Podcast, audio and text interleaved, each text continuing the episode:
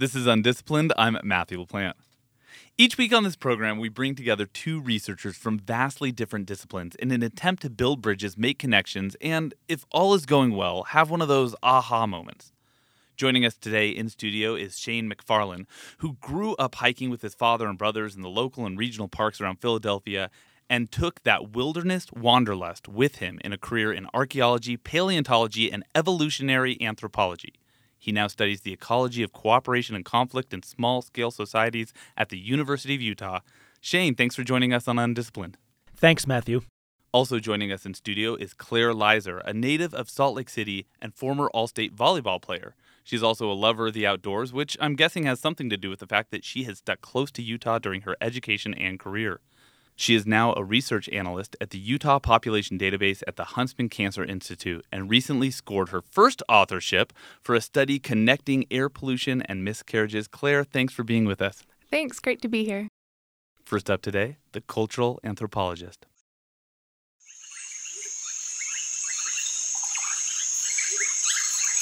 Those are the sounds of the Amazonian region of Ecuador and the soundtrack of the lives of the Waorani people, a tribal society that includes some communities that have rejected all contact with the outside world. That might sound like a peaceful existence, but some anthropologists believe that until fairly recently, the Waorani might have had one of the highest rates of homicide of any society, in large part because of a cultural practice of small scale warfare known as lethal raiding.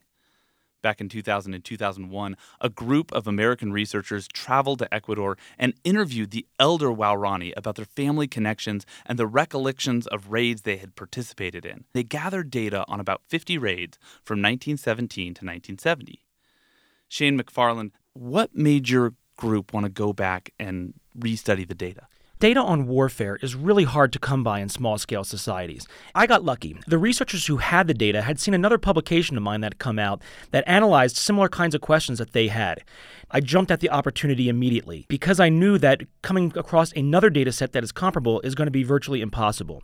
It was a really unique uh, chance to extract every last bit of meaning out of their data set. And it's impossible because these societies, well, there's fewer and fewer of them. They're harder to contact, they're harder to get a hold of. And I mean, a lot of these people have started to assimilate over the years as modernization is set in all across the world, right? Exactly. And as they become uh, more modernized and contacted via national governments, police forces, and what have you, people basically stop engaging in these lethal raids.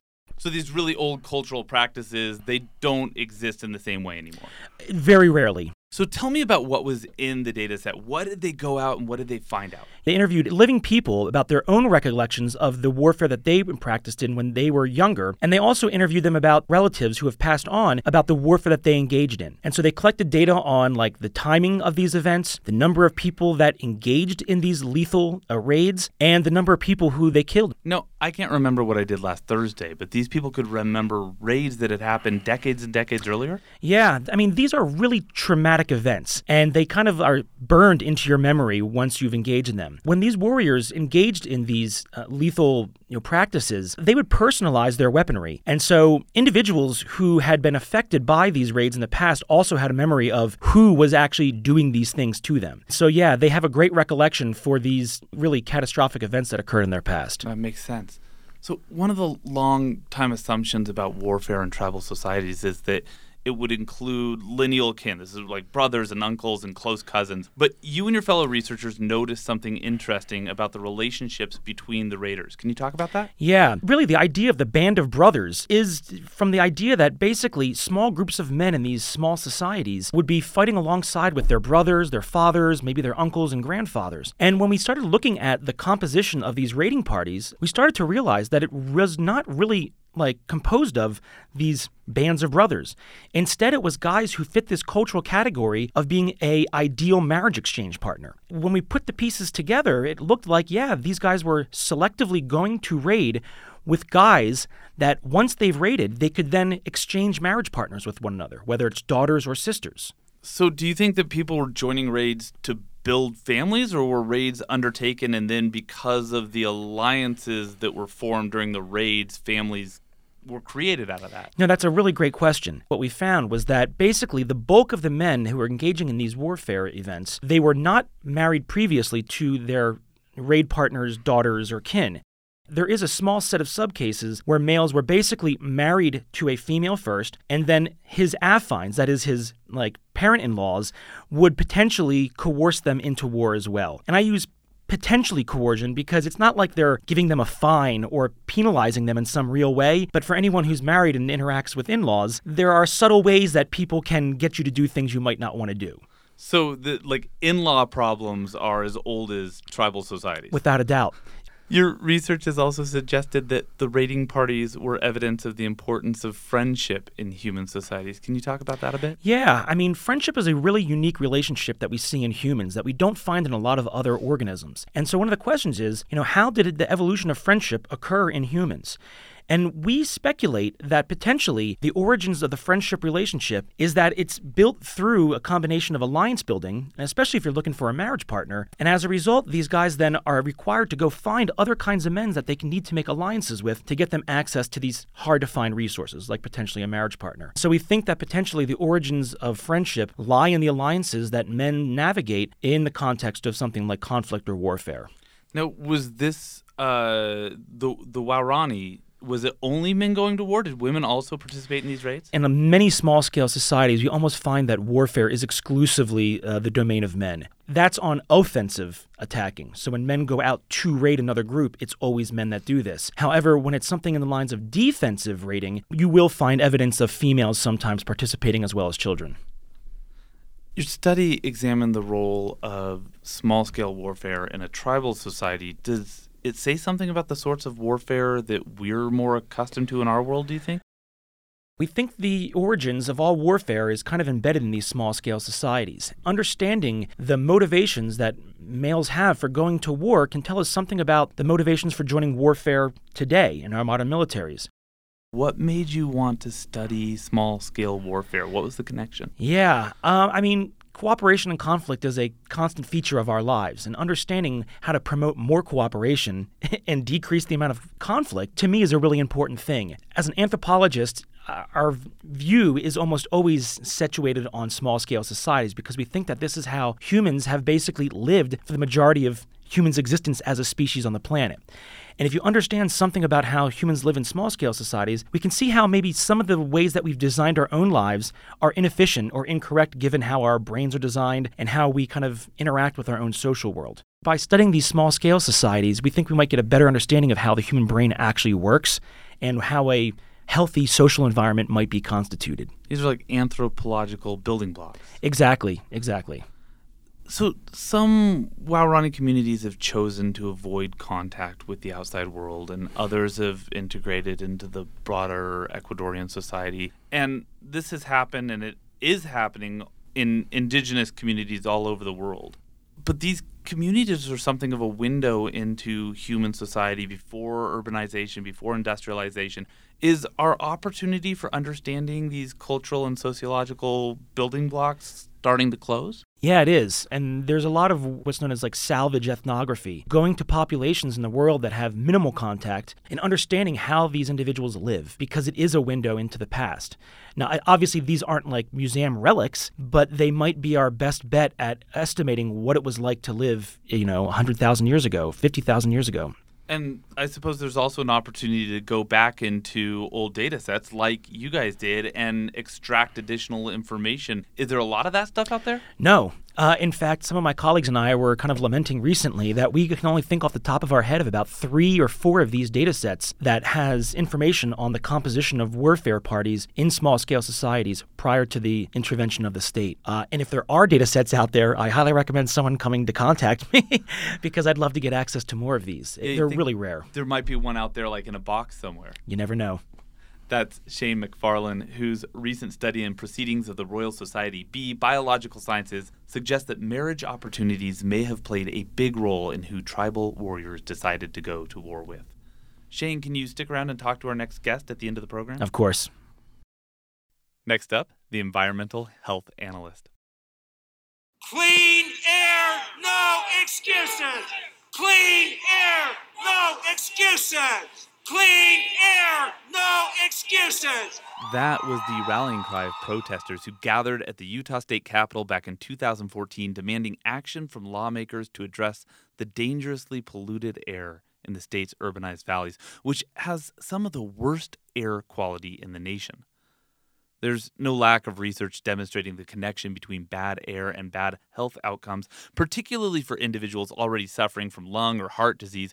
But a recent study suggests there's another group that is put at risk every time the air quality index shows the air is unhealthy unborn children.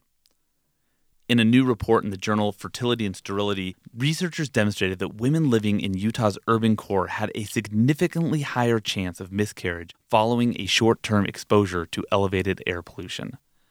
Now, to put this into context, many doctors advise their patients to abstain from alcohol during pregnancy altogether because even light drinking, one or two drinks per week, can raise the risk of miscarriage by 5%.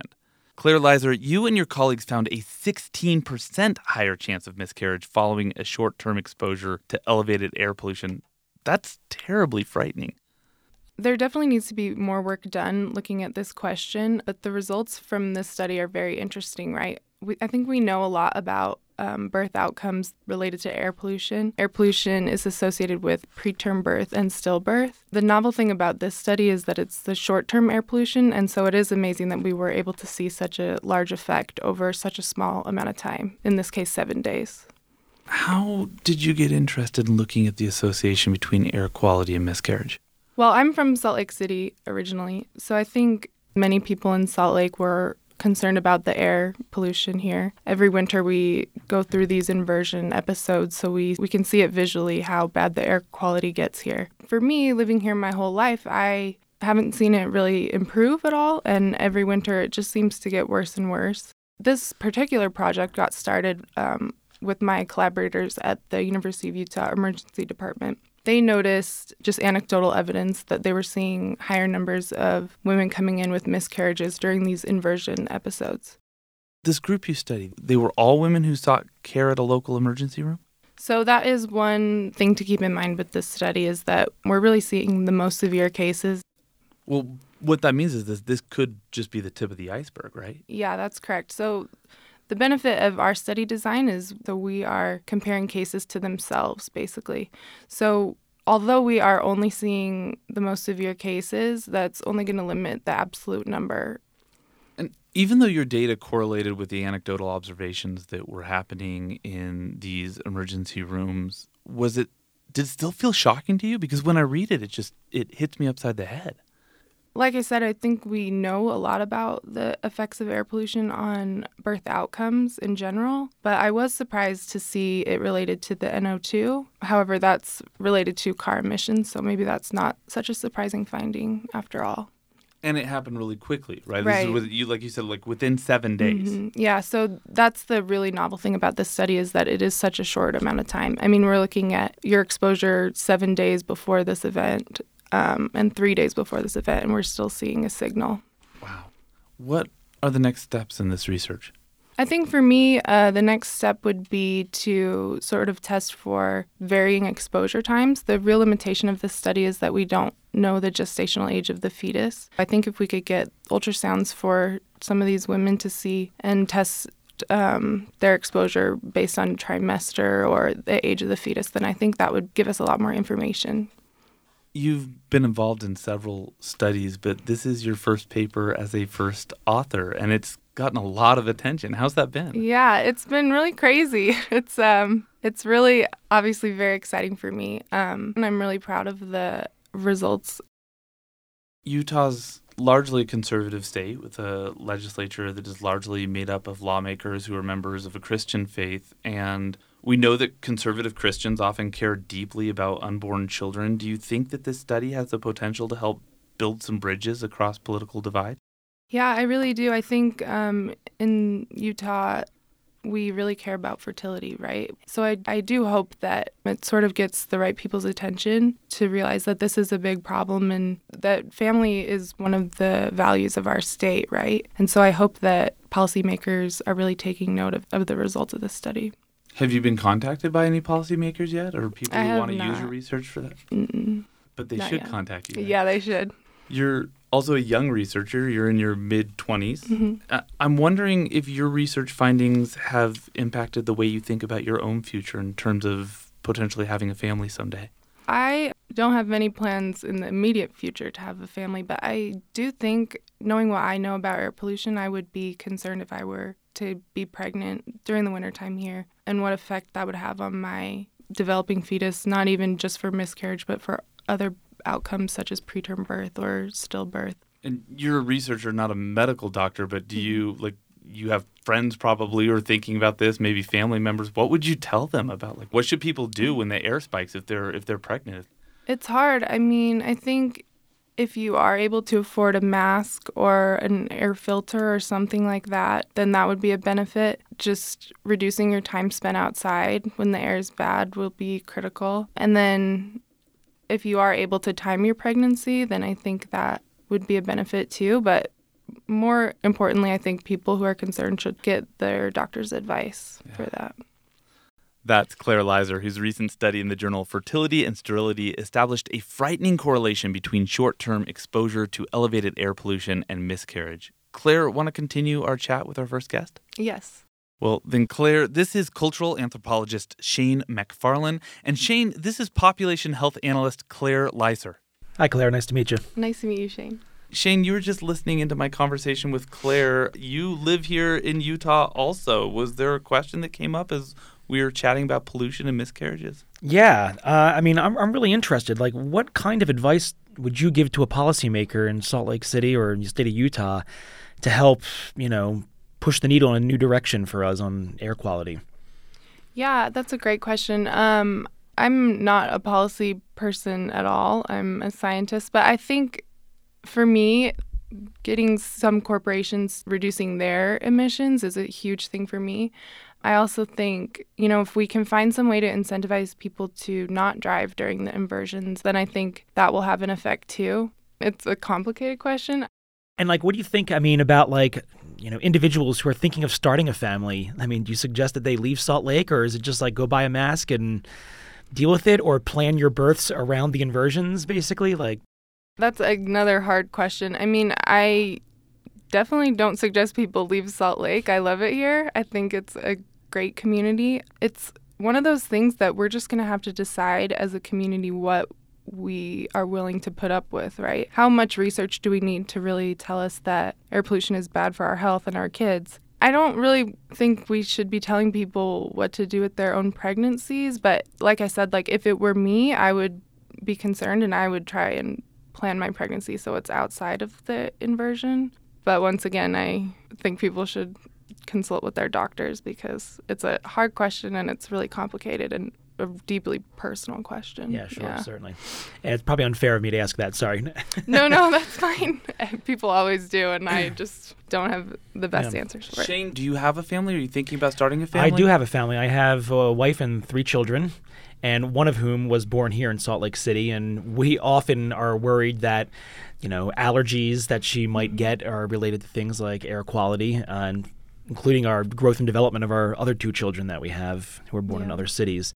It's just a community problem, right? And we all have to work together to come up with some solutions. And they're not going to be easy, I don't think. And we might have to try a bunch of different things, but we have to try something, in my yeah. opinion, to make a change. I mean, clearly there are models on the planet of other cities that have mm-hmm. reduced air quality problem. Mexico City, mm-hmm. L.A. I mean, are two good examples, and yeah, I hope we move in that direction. Yeah, if they can do it, why not us? Exactly. Right? Um, you found that nitrous dioxide was a primary cause for the preterm births or miscarriages. Are there other pollutants that people should be aware of beside nitrous dioxide, or? The main one that you always hear about is the particulate matter, right? So PM 2.5 is the main concern that we have for pregnancies. And PM 2.5 is actually just a conglomeration of a bunch of different pollutants, mm. nitrogen dioxide being one of them. And in our study, actually, we did show an increased risk related to PM 2.5. It just wasn't statistically significant, but we did show that there was an increased risk. Claire, let's turn back to war and marriage. When you were listening to my conversation with Shane, was there something that you wanted to know that maybe I didn't ask? Yeah, I'm curious. Have you looked at any effects on the women and children in these tribes because of these raids or any of these warfare um, practices? So I myself haven't, but some of my colleagues have performed research on the long-term effects of warfare on women. Uh, and one of the things that did occur in these kinds of groups in the past is raiding for women. And so you go and raid a community, and it's what's known as bride capture. And so Okay. you forcibly take a female and bring her back with you. It, it- it's a rarity uh, in this population, but it did occur though, and so clearly there are psychological effects, uh, physical effects that that come with this as well. But I would say these situations are also like kind of autocatalytic in that parents want their children to be tough and fierce in some sense.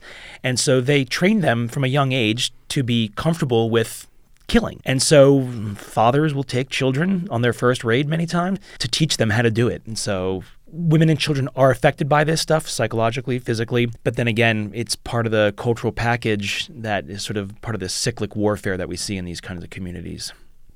So I think one of the things that I noticed a connection from both of our research projects here is that they're both natural experiments, right? So you're mm-hmm. looking at these sort of natural experiments of these small scale societies and we're really relying on the the natural variation of air pollution here in the valley. So I thought that was an interesting connection between our two projects. Yeah, definitely. I mean, the correlational nature of our analyses, these are not true experiments in the way that a psychologist or some medical practitioner might design.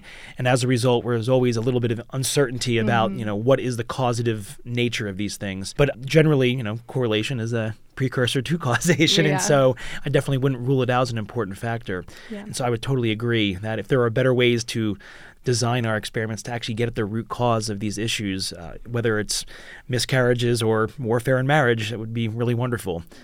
I think you're going to have a better time with it than I will in the future. my data sets Yeah, are li- much harder to come by. Right. well, and you can't design an experiment for either of these things, right? Because we can't put humans at risk of all of the bad things that happen with air pollution by mm. exposing their lungs intentionally. That would be unethical. And of course, you- Precisely. you, can't set up a, a raid. Nope. and people are trying to simulate those kinds of studies using like uh, agent-based modeling, so computer modeling, to get at the root cause of some of this stuff, and also looking at how um, sports teams compete with one another and how individuals on like competitive teams engage in alliance formation afterwards. But that, you know, yeah. game of volleyball and basketball is not the same thing as raiding another community. Yeah. I could Murdering see their an, whole. I could see an intrepid researcher like arming a bunch of undergraduates with Nerf guns, Yeah. and, you know, standing there with a clipboard. I, I wouldn't be surprised if such a study hadn't been completed yet. Both of your studies are about life and death, about the decisions that we make as collective groups that impact the lives of individuals. How has your research impacted the way you think about the power of individuals in society? I think when we're talking about environmental exposures, to me, we are really talking about our whole community, right? So the amount that I drive affects a pregnant woman in my community, and that's just sort of the sad truth. So I think to me, I always am trying to think of ways that I can do better in the way I am living my life, especially in light of climate change and everything like that. We are all on the planet together, so at a larger sense, we're all affecting each other in that way. But for this particular study, it is shocking to see that there is a really these real world effects of our decisions to drive or our decisions to pollute in Salt Lake City, particularly. Yeah, I mean, I, the way I think about both like my warfare study and your study on air pollution, I mean, these are problems of cooperation and conflict in some sense. And getting people to cooperate in Salt Lake Valley is really important on reducing things like, you know, the amount of drive time, emissions, and so on and so forth. And the question is, how do we negotiate that? You know, how do we create an environment that promotes more cooperation amongst people rather than us individualistically kind of competing with one another to get to where we want to get to faster. I'm not necessarily saying that we need to have a war on air quality. the wars on various features have not always been successful, but it seems that like we can get greater cooperation amongst people when there is an outgroup that we can compete against. And you know, maybe we can pit this as a cooperative venture where we're trying to fight our worst inclinations, you know, maybe we can get to a better solution. Yeah, that's a great point. Well, I mean, that is a metaphor that we use a lot, right? The war on whatever. And so mm-hmm. let's use that metaphor for a second. There's a war on air pollution, or there probably should be a war on air pollution. How do we get people to do that? Your research, Shane, suggests that we do that by getting people to think about family and their future family. Exactly. That if we're under threat by some existential crisis, whether it's air pollution or something else, it could make us a more cohesive unit. Yeah. I hope. I agree. I think that's a great point. And I think we are work or we should be working as a community because we are our own little kin group, our own family in some ways. We're just about out of time. Shane Macfarlan, thank you for joining us on Undisciplined. Thank you. This has been really wonderful. And Claire Leiser, thank you. Thank you. It was a lot of fun.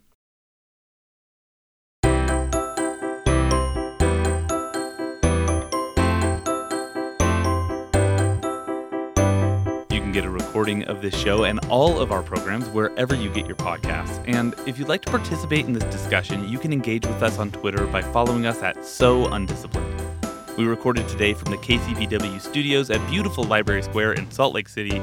Undisciplined is produced by Utah Public Radio. Our producer is Alyssa Roberts. Our theme music is Little Idea by Benjamin Tissot. And I'm Matthew LaPlante. Thanks for listening. Now go have big ideas.